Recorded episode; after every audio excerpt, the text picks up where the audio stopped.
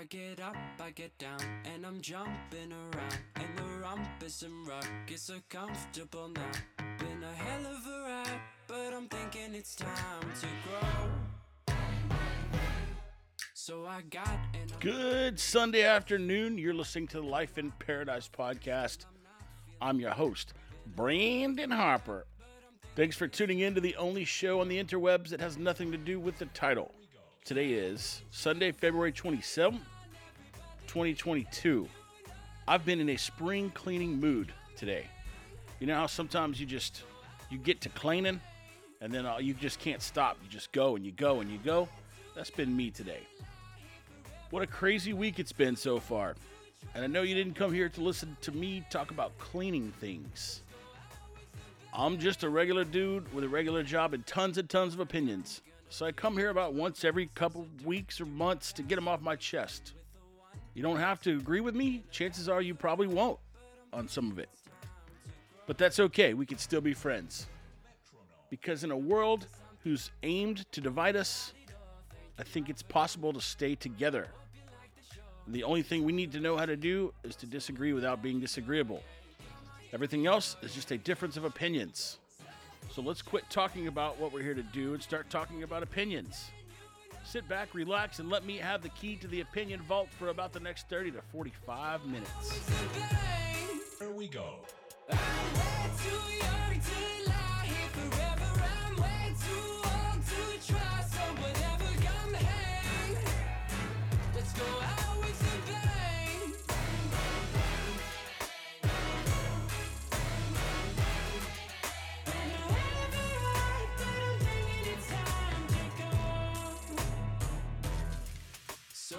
Put your best face on. Everybody pretend you know this song. Everybody come hang. Let's go out with a bang. What's up, everybody? Who's ready to talk about COVID? I'm just kidding. I'm just kidding, kind of. I know that people think that I go on and on about COVID, and I know that I say this every single time I talk about it, but I feel like it needs a disclaimer so that people who haven't listened to every episode don't think, man, all this guy does is talk about COVID. So, the reason I talk about COVID a lot is because it's given me a a perspective on behavior. No other time in history that I can recall, at least in my life, have we had some event that causes people to feel and act a certain way. And so, because of that, I've had a front row seat in observing the way people act, what makes them act a certain way, how people think, what they say, how they feel, how they say they feel. And for me, that's really interesting. Now, I do bash on a lot of things COVID related, but in all honesty, it's more fascinating than infuriating. Except when people tell me what to do. That's infuriating. How people behave on their own accord, I really couldn't care much less as long as they're not affecting me or other innocent people. But what I want to talk about today is why we call it a vaccine and not a prophylactic. And I don't know the answer to that. I think it's because we had expectations for what it would do. We thought that Moderna and Pfizer and all these companies that we used to hate, six months before COVID, people were protesting Big Pharma. I don't know that they had a problem with Little Pharma. I never heard any accusations towards Little Pharma, but everyone's really mad towards Big Pharma. And then the COVID comes along, and then all of a sudden the worm turns, and we're begging Big Pharma to save our lives, keep us from getting the Black Plague, and whatever we got to do, just just give me the shot as many times as you need to, just so I don't feel scared. So our sentiments changed, and we thought that it was going to be a vaccine. We thought that we'd be able to take a shot, we wouldn't be able to catch it, we wouldn't spread it, and it would be over with, just like that. Well, did that happen? No. So then they kept calling it a vaccine and telling us, well, you still have to take it anyway. But it doesn't keep me from getting it. No, it doesn't keep me from getting it. And it doesn't keep me from giving it to other people. No, it doesn't keep me from getting it to other people. But it just it makes it less severe if you get it. Okay? So really you're worried about me and my safety and my decisions and what I do for myself. So by that sentiment, you should also tell me how many cheeseburgers I can eat and how much pizza I can eat, how much bourbon I can drink, how many cigars I can smoke. Because right, you're just you're looking out for me, and it doesn't really have any effect on anyone else. But you're just a na- racist, Nazi, arrogant, asshole, stupid redneck. Okay, all right, got it. My point is that at some point in time, we should switch from calling it a vaccine to calling it a prophylactic. Because, and- listen, I'm no medical expert, but from what I understand, a prophylactic is something that you take to keep you from getting sick or to lessen the symptoms of something in case you get it. Does that sound familiar? Yeah, you remember the horse paste? You remember all the ivermectin that the media said you were a stupid idiot for taking it because it doesn't work? Even though there was no evidence that showed that it didn't hurt you. There was no evidence that showed that it worked, other than many anecdotal experiences. So I'm going to start calling it the COVID prophylactic, maybe like co- COVID phylac- prophylactic or something, something clever like that. And then when they ask me, Sir, where's your mask? I'm going to say, Oh, don't worry. I've had my prophylactic. I think recently the CDC actually came out and said, We've reevaluated, and now 70% of the country doesn't have to wear a mask anymore. okay. Okay, bro. Since you say so, the CDC. Freaking joke. Let's not forget the CDC gave syphilis to people in 1964, but only if you had black skin. That is systemic racism. So that's all I'm going to say about that. I know you guys are tired of hearing me COVID rant, but from now on, if you share the same sentiments as me and someone calls it a vaccine, perhaps you could politely ask them, Hey, I'm just curious. Why do we call it a vaccine when really it's a prophylactic? And if I'm wrong about it being a prophylactic, well, sorry. You, you can come on here we can talk about it. I looked it up before this just to make sure I was right, and I was. So, yeah, I don't know. Bring it up to someone who keeps talking about the vaccine and how everyone should get it. I mean, are we not through with this yet? Are we done? What's funny? The other day I heard, um, oh gosh, who? Oh, Mark Zuckerberg. Ugh, don't get me started on him. He did an interview with Lex Fridman, who I really, really like. But I listened to the whole two-hour interview, and one of Zuckerberg's comments because Lex went at him pretty hard, asking him about censoring COVID. And of course, he had his scripted lawyer response, you know, and he, he did pretty good for answering it and whatever. But one thing he said was, you know, when this all started, we didn't think it was going to be around for two years. I'm thinking, hello, McFly, what are you talking about? There was a group of us the second this thing started who said, it's not going away, it'll be here forever. But these people just ignore that. They forget that all of us conspiracy people were screaming that from the very first minute. We also said a vaccine's not going to do anything. You know, there's not enough time. It's not, you don't, you can't figure it out in time. It won't work. Yes, it will. You're just a Nazi, racist, old person hater, conspiracy theorist. Here we are, two years later, with Mark Zuckerturd, the king of the metaverse. We no one, no one thought this would be two years. I would slap him if I could. I wonder what if, if it would sound like when I slap Mark Zuckerberg. If I just if I slapped him with like an open fist right on the cheek, I think it would sound like this. And I think he would probably collapse. I mean, I wouldn't do that. I'm not a violent guy, but sometimes I just want to slap a fool. Speaking of slappy fool, I'm going to read two tweets from Congresswoman Sheila Jackson Lee, hailing from Houston, Texas. Okay, now uh, take note of this, okay? I'm going to read this, and I'm going to try to sound exactly how Sheila Jackson Lee sounds when she reads. So, don't get your panties in a wad. If you don't sound this way, I'm not making fun of you. If you do sound this way, perhaps you should try to learn to read better and not be a leader of people in the free world, okay? Here's the tweet. Now, this is about the Ahmaud Arbery case, the guy in Georgia who was killed by the guys riding around in a truck. Now, I've I've not taken a side on that case. I don't have enough evidence. I don't know enough. I saw four minutes of video. I don't know who's guilty. I'm not saying anyone should be innocent. I'm not saying anyone should be guilty. I'm simply reacting to her reaction. That's it. That's all I'm doing. And and once again, remember, I disagree with the notion that we should have these things called hate crimes. If you don't understand why or you don't know why, go back and listen to some previous podcasts. I explain it in there. I'm not a Nazi. I don't think we should assign punishment based on whether or not we think someone was racially motivated. So that's why I'm against them. Okay, here's Sheila Jackson Lee's tweets. Okay, I'm doing as close to Sheila Jackson Lee impression as I possibly can. the hate crimes law, which I had a role in writing as a senior member, all caps, of the House Judiciary Committee, was used effectively to prosecute men who exp- express conspicuous racism, racist texts, and other racist communication. The conviction makes it clear that Ahmaud Arbery would be alive today if he were not black. It is important that justice has prevailed. We must work every day as a nation to end the vileness of racism. Enough is enough. Okay, this is me again. Sheila Jackson Lee's done reading.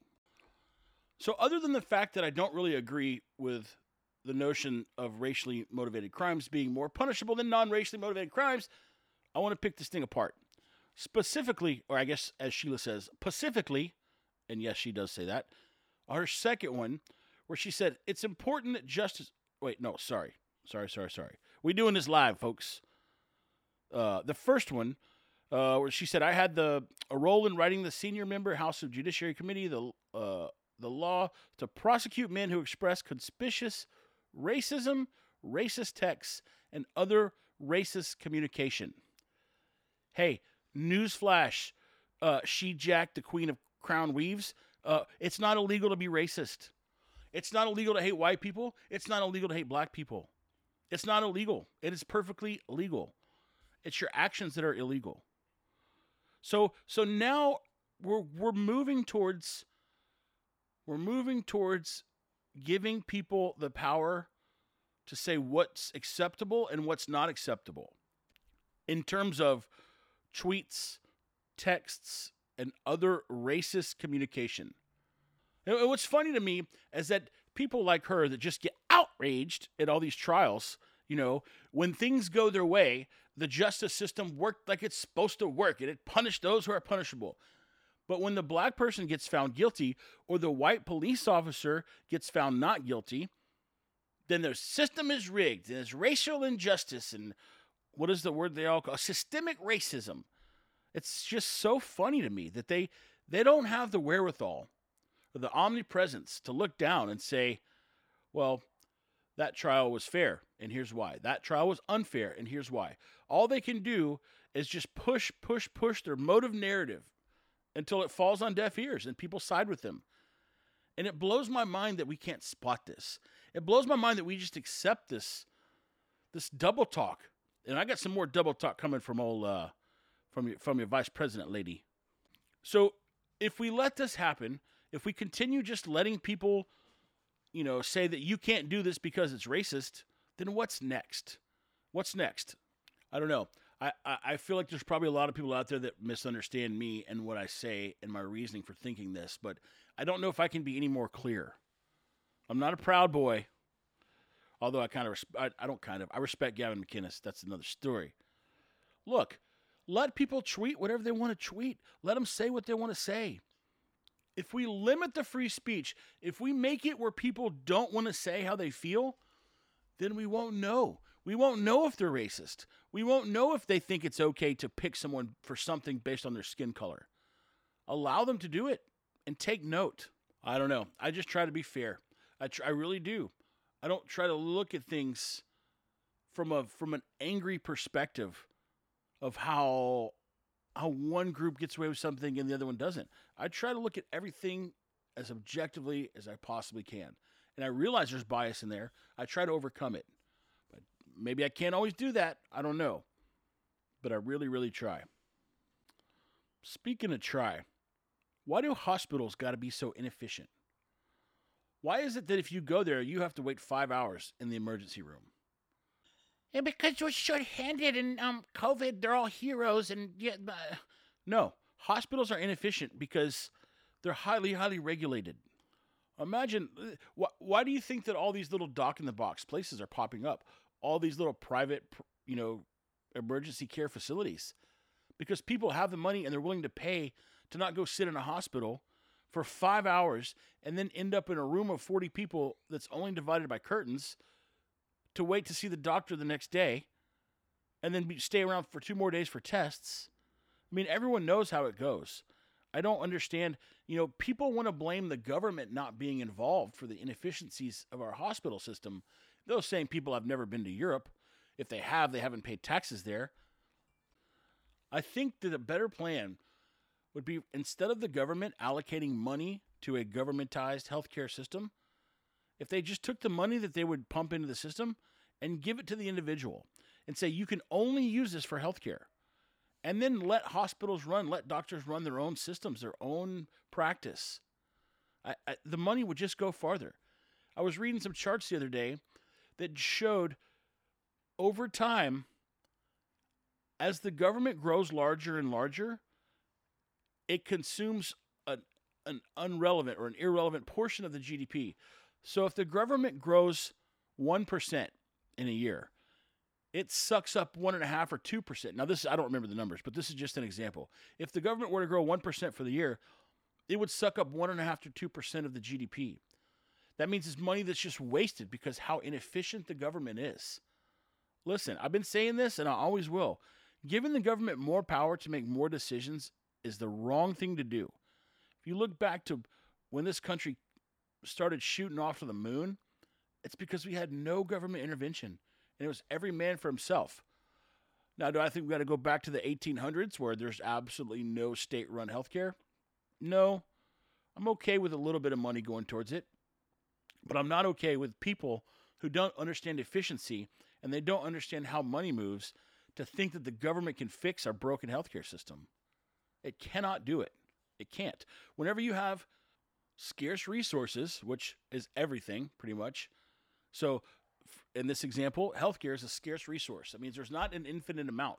We only have so many resources available for healthcare. And when you have a scarce resource, allocating that resource is difficult. And I'm a firm believer that we should not put the resource allocation into the hands of other men. I don't think it's fair for for one guy at the top say, "You get some of this and you get some of that and you don't get this and you don't get that." Because they're not even involved in the equation. I don't think that there should be some governing body that picks who gets free things and who doesn't get free things. And if everyone could admit or understand that money is the most efficient way to allocate scarce resources, we could probably make some progress. Now, once again, I'm not saying that he who has the gold makes the rules or you know, if you if you don't have money, you get zero health care. But I'm fine with if you have the most money, you get the best health care. Because it's like that with cars. It's like that with houses. It's like that with airplane tickets. You know, he who has the most money doesn't ride Greyhound bus. He flies on a plane by himself where he's the only one there. That's a huge, huge difference. I mean, but look what the free market can do. It can give those guys the same iPhone, it can give them the same internet speeds. And if people really wanted to allocate their resources towards healthcare, they would do that. And then the healthcare system would become highly competitive, and people would be entering the marketplace to try to satisfy this rush of demand. And I realize that it's too late to do this, but I don't think it's too late to start taking small steps to creating that system. The thing is, no one wants to give up free stuff. And in order to change something eh, in this realm, somebody's got to give up free stuff. And you ever try to take free things away from somebody? Good luck. Speaking of free things and people, I got some more Kamala Babble for you. And man, she just keeps giving them to me. I'm getting like one to two of these mindless babble speeches every two to three weeks, which means if she makes it four years, we are going to have the best Kamala Babble mashup that you can possibly imagine. But I want to say what I think about this because I do think she is not smart. I think she's low IQ. I think she's probably kind of manipulative and probably can be a a bit brutal when it comes to discussing things without calling her okay, she's a bitch. She's a bitch. She's intimidating. People don't like to work with her. They don't like to work for her. I've, I've read these accounts. They could be lies. Who knows? I've read nothing saying the opposite. And so I think she, people like this, they realize that they don't know things. They're smart enough to know that they have no idea what, what they're being asked. And they're also smart enough to be able to come up with a bunch of words that sound big. And if they use the certain tone of voice, if you're talking to them a certain way and they respond a certain way back to you, then you're not going to question them.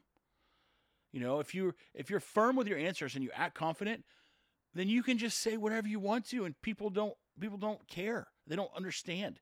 And I think that in her mind, she thinks, huh, I'm the vice president, bitches. I can say whatever I want.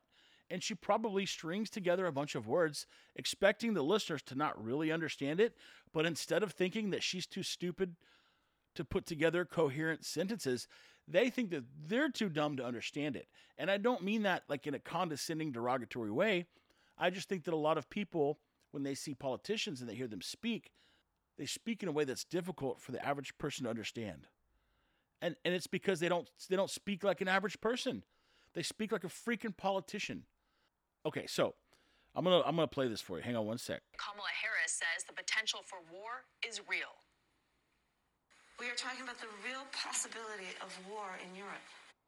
Just a note there, they cut it out, but before that sentence started, she goes, "Listen, guys," and then she goes, "We're talking about the real possibility of war here in Europe." Listen, guys. Listen, you idiots. Listen, you stupid people. Okay, I'm going to keep going. But hold on, real quick. I want you to listen to how she strings words together and she puts them one after another. And they're always in front of each other or behind each other because they are words and they do have meaning. And we have to put them in order. She just goes on and on about nothing. She says the same thing five times. Just listen. As a leader, which we have been, bringing together the allies, working together around our collective and unified position, Working together around our collective and unified position. Ugh. that we would all not just prefer, we desire, we believe it is in the best interest of all that there is a diplomatic end to this moment. Remember this one? We've been to the border. You haven't been to the border. I, and I haven't been to Europe. And I mean, I don't, I don't understand the point that you're making. Remember when they put her in charge of the border? She was going to be in charge of the, the, the border czar. She was going to go down there and figure out what's going on. Oh, no. She's done nothing. She's done nothing to slow down the illegal crossings. I mean, she's absolutely worthless. But do you see what I mean? How she just strings words together? Remember when she goes, We must together work together in order? I mean, it's just, from what I've heard from insiders, they'll prepare all these briefings for her and she won't even read them. She won't even look at them. And it shows. It really shows. She's not educated on the topics. She doesn't understand the details. It's embarrassing. It is really, really embarrassing to me. Listen, I was not a fan of Mike Pence. I don't really care for the guy. I think he was fake. I think he was disingenuine. I think he was just another politician. Okay, I'm not going to lie. I don't care if he's conservative but at least he understood the policy. He walked into a meeting with an agenda. He walked out a meeting with a uh, a summary, and he explained how the meeting went because he understood what was going to take place. He knew his talking points. Kamala Harris doesn't. She doesn't know what's going on around her. Legitimately incoherent. I mean, maybe she's coherent. She is incoherent when it comes to the topic that she's supposed to be talking about. Here's another one. We still sincerely hope that there is a diplomatic path out of this moment. And within the context then of the fact that that window is still opening, although uh, open, although it is absolutely narrowing, but within the context of a diplomatic path still being open, the deterrence effect we believe has merit. Did that make any sense to you? Did that did that make any sense? Because I'm gonna read it. Maybe if I read it, it'll make some sense. Okay. Within the context then of the fact that window is still opening. Although open, although it is absolutely narrowing, but within the context of a diplomatic path still being open. All right, it's difficult for me to read this because it doesn't follow the normal sentence flow, right?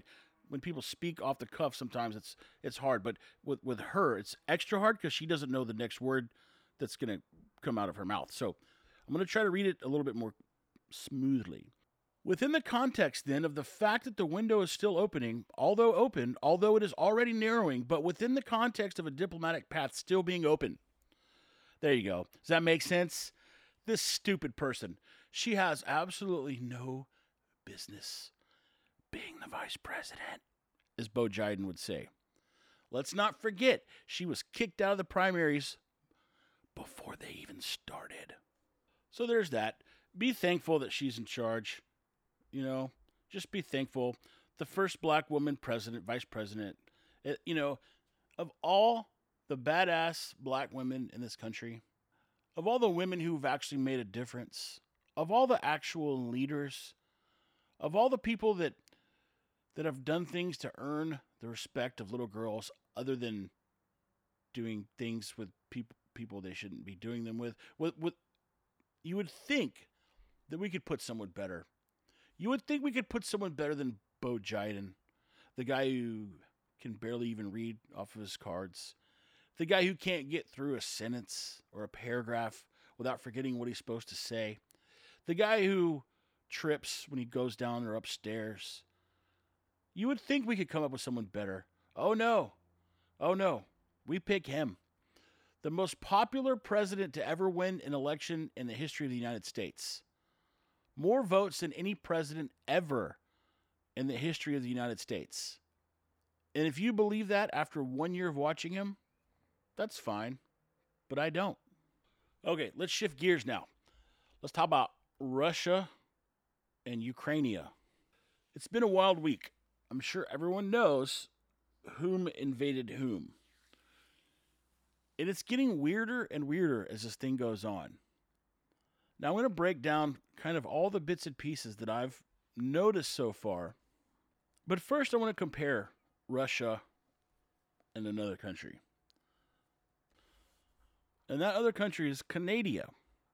And you might think, oh my gosh, Russia and Canada are so different. Canada, they care about people. They're like, they're humanitarians. They would never invade another country. Okay, maybe they would never invade another country because they're all sissies. But other than that, I'm going to show you the similarities between them, specifically in what's happening in the world right now. So we all know the Canadian truckers' protest has been shut down. Old Flowy here enacted martial law, gave the big powers the authority to run them out of there and arrest them and sell their trucks and continue to pursue them, to go after them. And why? because he said they possessed unacceptable viewpoints. So we have a country, we have a leader, we have citizens. Citizens are protesting. They don't like what the government's doing. They don't want to be forced to choose between a vaccination and their job. They want to have the right to choose. They're not saying, screw you, we're not getting vaccinated. They're just saying we want to be able to pick and choose. The government says, Oh no, that's not acceptable. You're too stupid. You're too dumb to make your own decisions. That's an unacceptable viewpoint, and you can no longer disrupt us and our city. Which I agree that people shouldn't disrupt roadways. Don't mess with commerce. If there's a way around it, that's fine. But don't get in the roads and block commerce. I've said that many, many times. So instead of talking to them, instead of Trudeau going to them and saying, look, guys, Let's break down exactly your issues. Let's talk through things. Let's negotiate. Let's make a big deal. In the meantime, we got to get you out of the roads. You guys can go protest over here, but you nobody can disrupt commerce here in Canada. Whether it's you, Black Lives Matter, the transgender kid people, nobody's disrupting the flow of commerce. I would be okay with that. So, no, he didn't do that. He just went and got the military to, to kick them all out.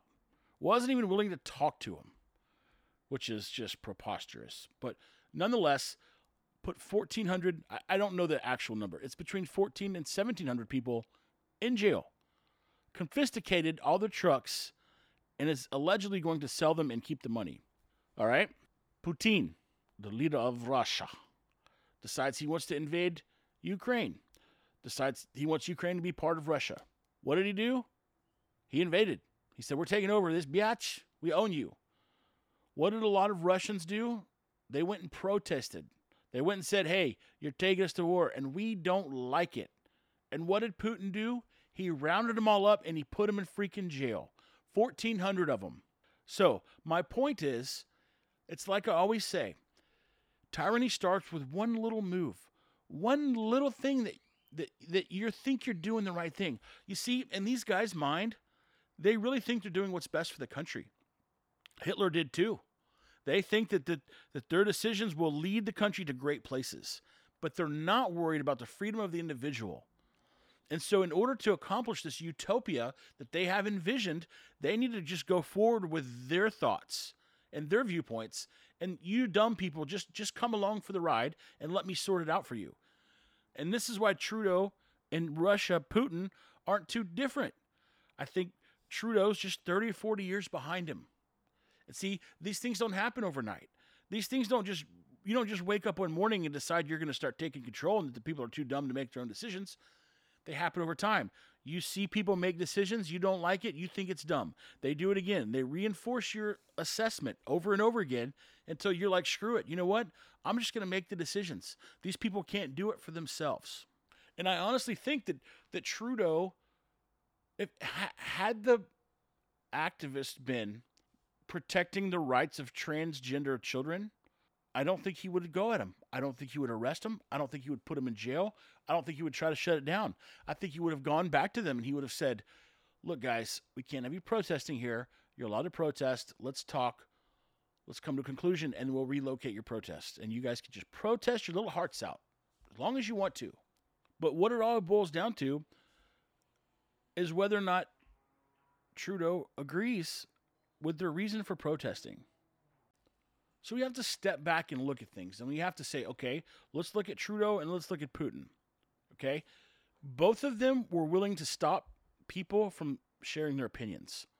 Now, Putin was willing to take it a step farther and go invade a country. Trudeau's not quite there yet. So it is acceptable in his mind to stop people from sharing their opinions, but it's not quite acceptable to go blazing into a country and taking over. At least not yet.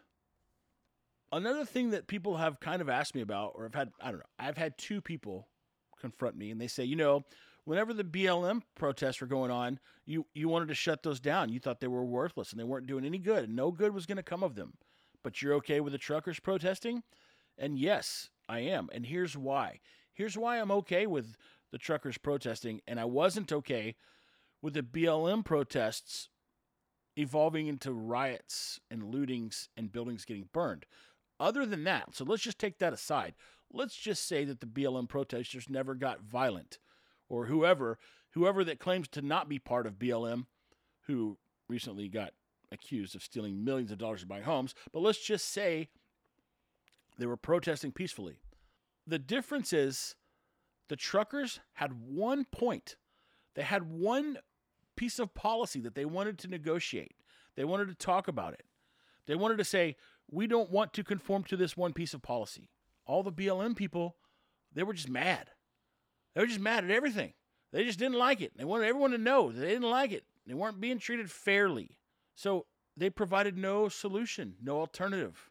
They just said, we're, mad and by God, we're going to burn shit. So that's why I couldn't get behind it. You, you're, you're rallying for a huge change, but you're not even, you can't even identify the first step. Well, cops shouldn't just shoot unarmed black people. They don't, really. They shoot like nine or 10 a year out of 300 million interactions. So where do we want that number to be? Zero?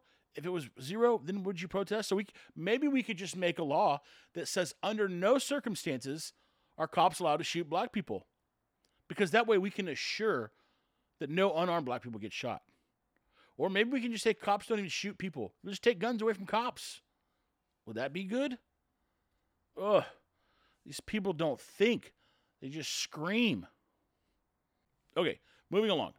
I'm going to talk about the situation with Russia and Ukraine and kind of give my my perception of it. And as of about last night, things changed a little bit for me. So I'm going to go through it. First of all, a lot of people don't realize the situation between the US and Russia and lots of other countries with Russia. You see, Russia provides 23% of the world's grain. We also buy approximately 700,000 barrels of oil from Russia per day. The U.S. is Russia's fifth customer, fifth biggest customer. So we we supply Russia with a lot of money. We buy things, we trade with them, even though we're not best buddies with them. They're kind of like that dude down the street that you don't really like, but he always sells you stuff at a good price when he buys it and doesn't use it, and you don't you don't really care to hang around him or be around him or support him. But you know what, dude? He always has a good deal on something that you will buy. It's kind of like that. He's got an old gun or something. He just always looking to get rid of. And so it's kind of like that with us and Russia. We need their oil, they need our money. Now, the reason why we need their oil is because Bo Jiden said, well, we're going to stop uh, oil production in the U.S. This is dirty, hard on the environment. And, and oh, yeah, also, uh, we're going to do it so that we shut down the oil companies and, and give subsidies to the electric vehicle companies. And, and then I'll make some money because my son will be on the board somewhere on some, some, something. And so because Biden has shut down the oil industry, and, and this really is because the, the government gives subsidies to the green energy. So investment dollars go there, leaves the oil guys high and dry with no oil. So what happens now? We got to buy it from our enemies. Okay, hey Russia, will you make us a good deal on some oil? Uh, we will see. We will sell you seven hundred thousand barrels per day, and we'll, we'll see what that does. So now we're relying on Russia to buy oil. When about five years ago we were an energy exporter that means we had enough energy production. We produced enough oil, and natural gas here that we even sold some. It makes total sense to me that we should be energy independent. But we can't because we impose regulations which drive the cost up too high. So it's cheaper to buy them from Russia. And so since you can't, if you have a trade partner, see that when he, people hear these things, trade deals, what is a trade deal? A trade deal is basically like saying, hey, we make wheat. You make cotton. Okay?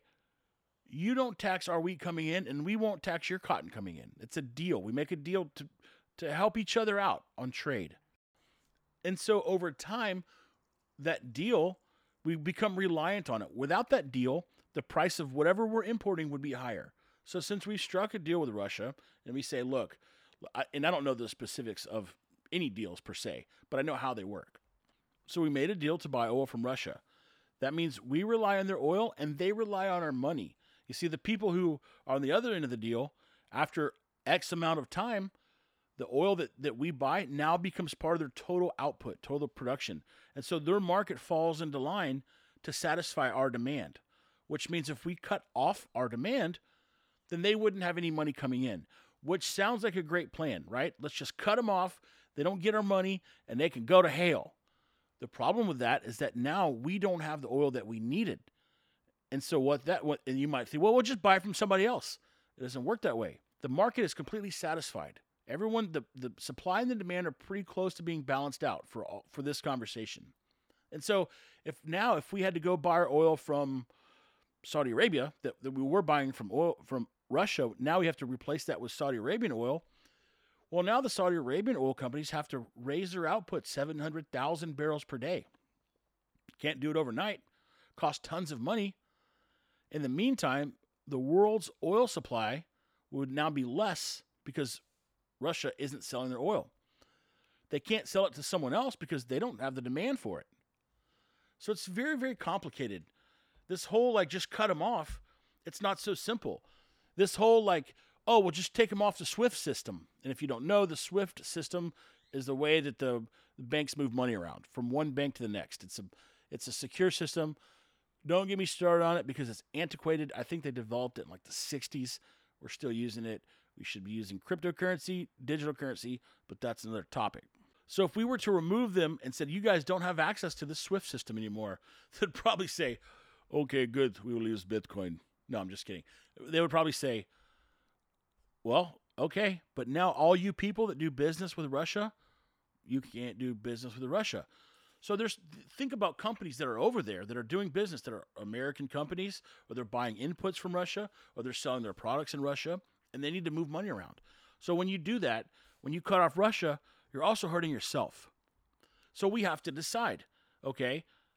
At some point, if things got bad enough, we would be willing to take the hit, would be willing to take it on the chin and say, well, we're just going to have to deal with high oil prices.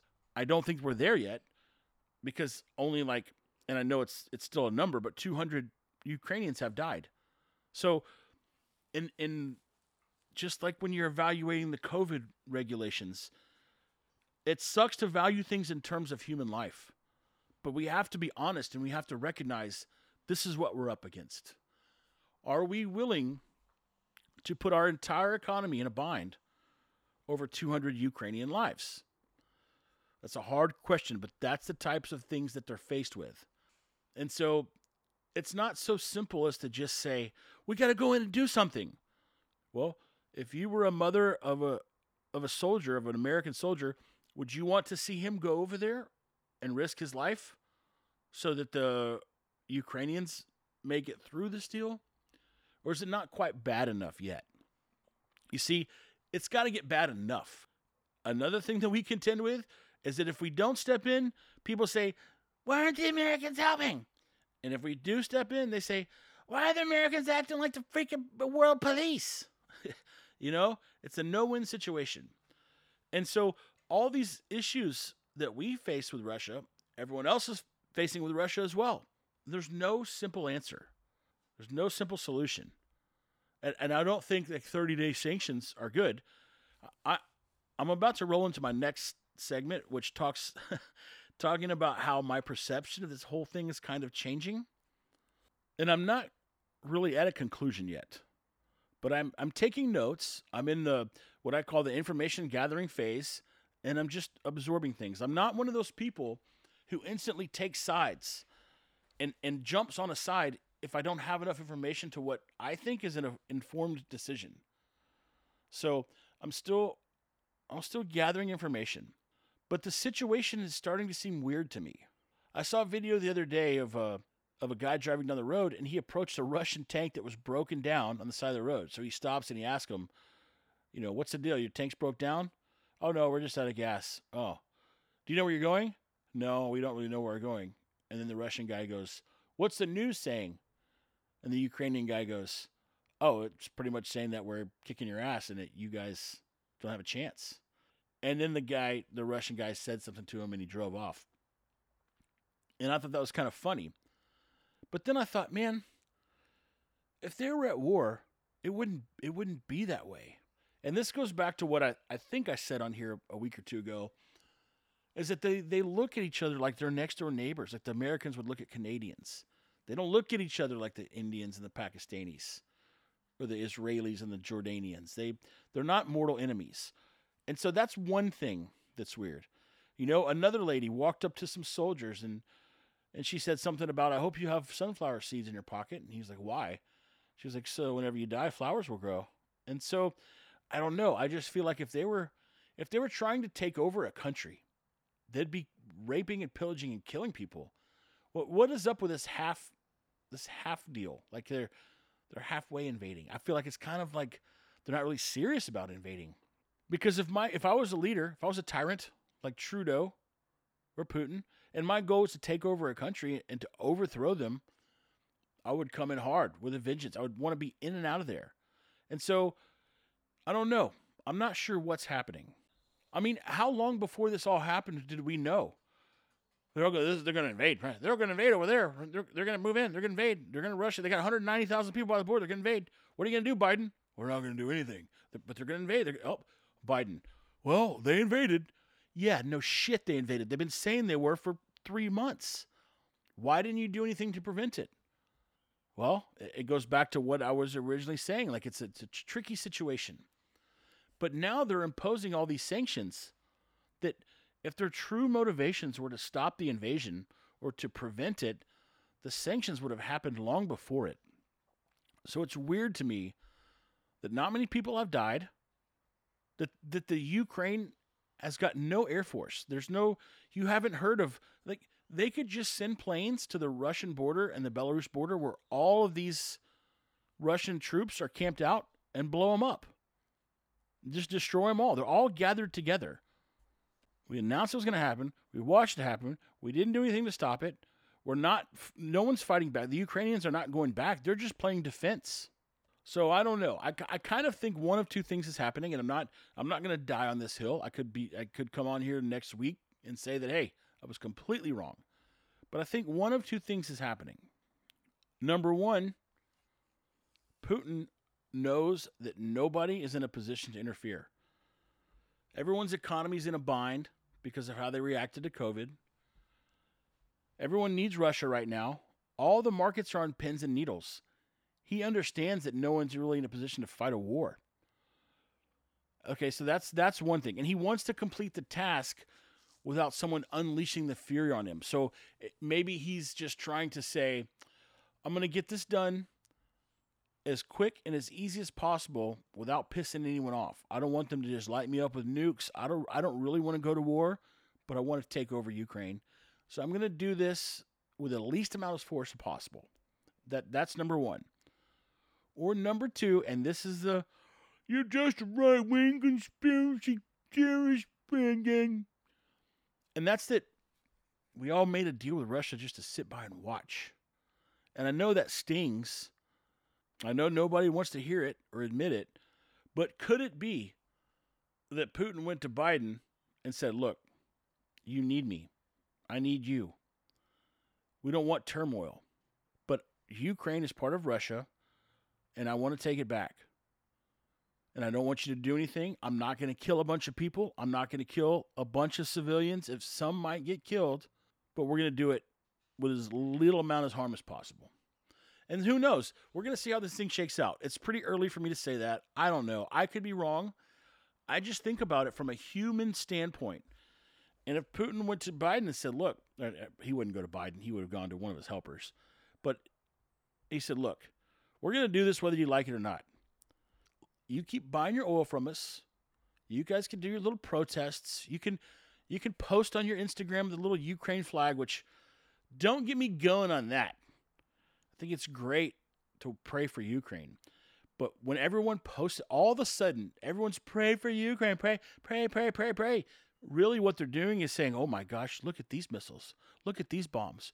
Look at this kid. Look at these people.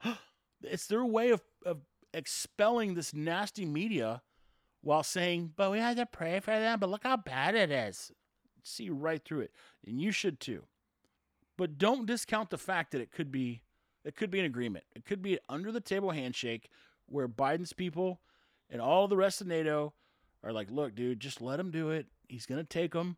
If we give resistance, it's going to get bloody. No one's economy is in the state to be doing this right now. So that's just my opinion. You don't have to agree. We can we can disagree about that. Still be friends. And with that, I'm going to go. I've been yapping for 49 minutes and 17 seconds. I'm gonna go. I'm gonna start making a gumbo. I've been craving gumbo lately. It's been cold, so I have all the things I need to make it in my little electric skillet because I've got a stove that's been broken for eight months. Yeah, I'll save that story for another day. But I'm gonna go make some gumbo. I'm gonna do some editing. I'm gonna play with the dogs, and it's a beautiful day. So I'm gonna absorb the rest of it. I appreciate you guys tuning in to the Life in Paradise podcast, where I talk about politics mainly and some other little life related details. I plan on being back about the same time ish next week. So tune in for that. I'd like everyone to go out there, share your opinions, do some research, read about Russia, read about Ukraine. Stop posting stupid Instagram pictures with a heart and the Ukrainian flag, okay? We all feel bad for them. You don't need a virtue signal. And most of all, keep it tranquilo.